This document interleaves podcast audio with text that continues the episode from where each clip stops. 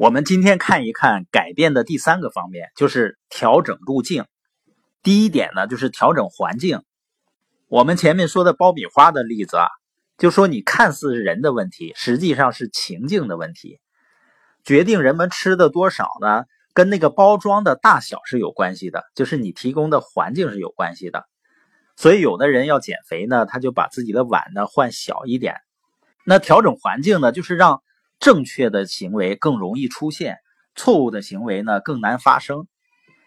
那以前呢，护士给药的差错率呢虽然不高，但是呢也是很致命的，每年也有很多人因为吃错药去世的。那专家就研究发现呢，给药出错的最主要原因是护士在给药的时候啊，常常被医生和患者打扰。你比如说，患者一看，哎，这是个护士。他有问题呢，他就直接上来就问。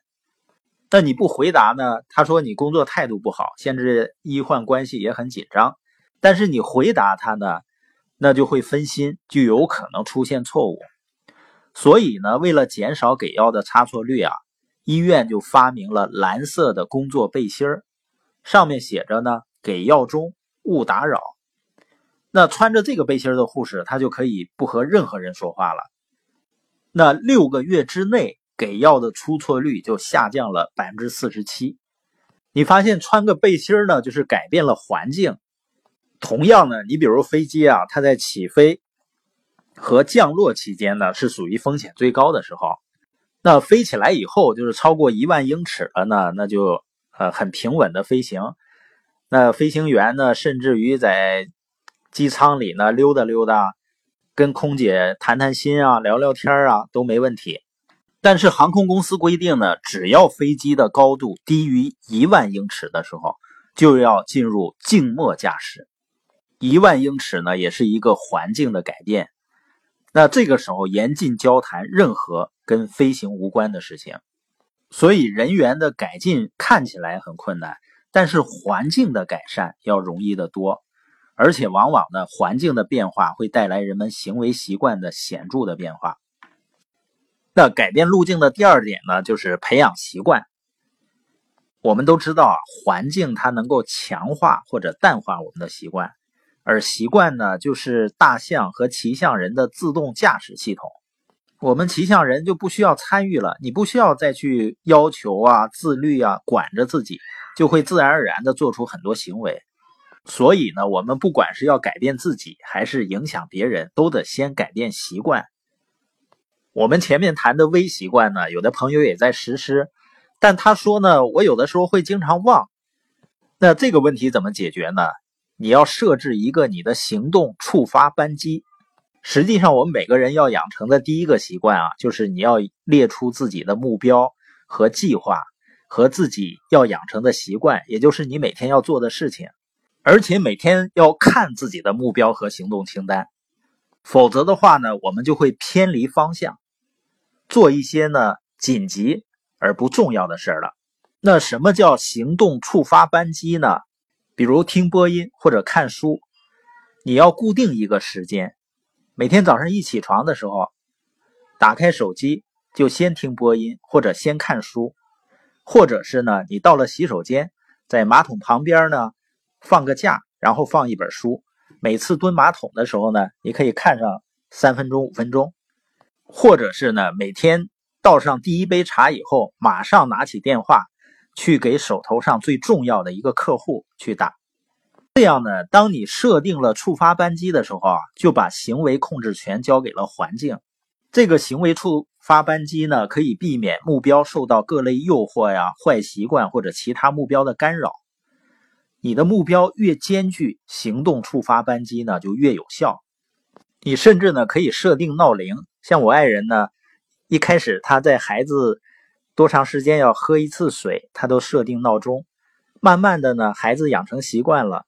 我们不管是在家里还是出去旅游，孩子呢隔一段时间自己就会主动要水喝。而有的父母呢说自己孩子不愿意喝水，那实际上呢，包括他自己。可能都没有养成喝水的习惯。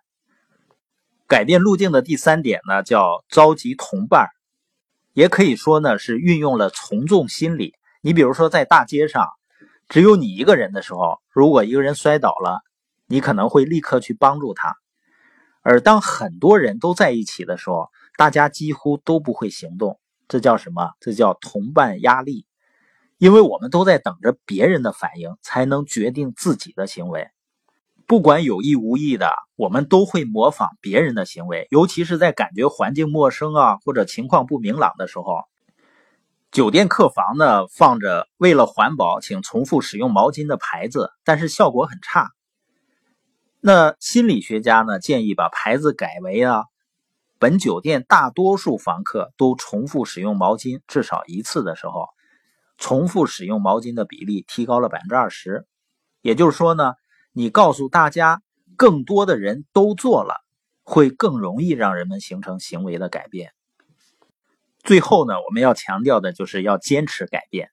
我们看到很多驯兽师啊，包括海洋动物啊，能给它训得非常好。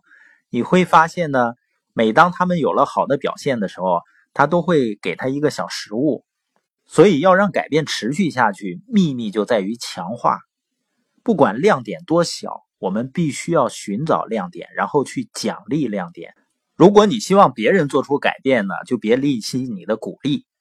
而且啊，人对一个事情啊接触时间越长，就会越喜欢。比如说埃菲尔铁塔，当它刚建成的时候呢，巴黎人都对它恨之入骨，觉得它是一个怪物。但是现在呢，成为整个巴黎甚至法国的象征了。这个叫什么呢？叫单纯曝光效应。这个效应告诉我们啊，就是即使一开始不受欢迎，甚至遭到排斥的改变呢，最后都会随着人们日渐习惯被接受和喜爱。而在改变的刚开始阶段，惯性呢，或许是一种难以克服的阻力。但是只要过了某个转折点呢？惯性反而会从阻力变成动力，小改变呢也能滚成大改变。所以，让我们在二零一七年把改变的雪球滚起来。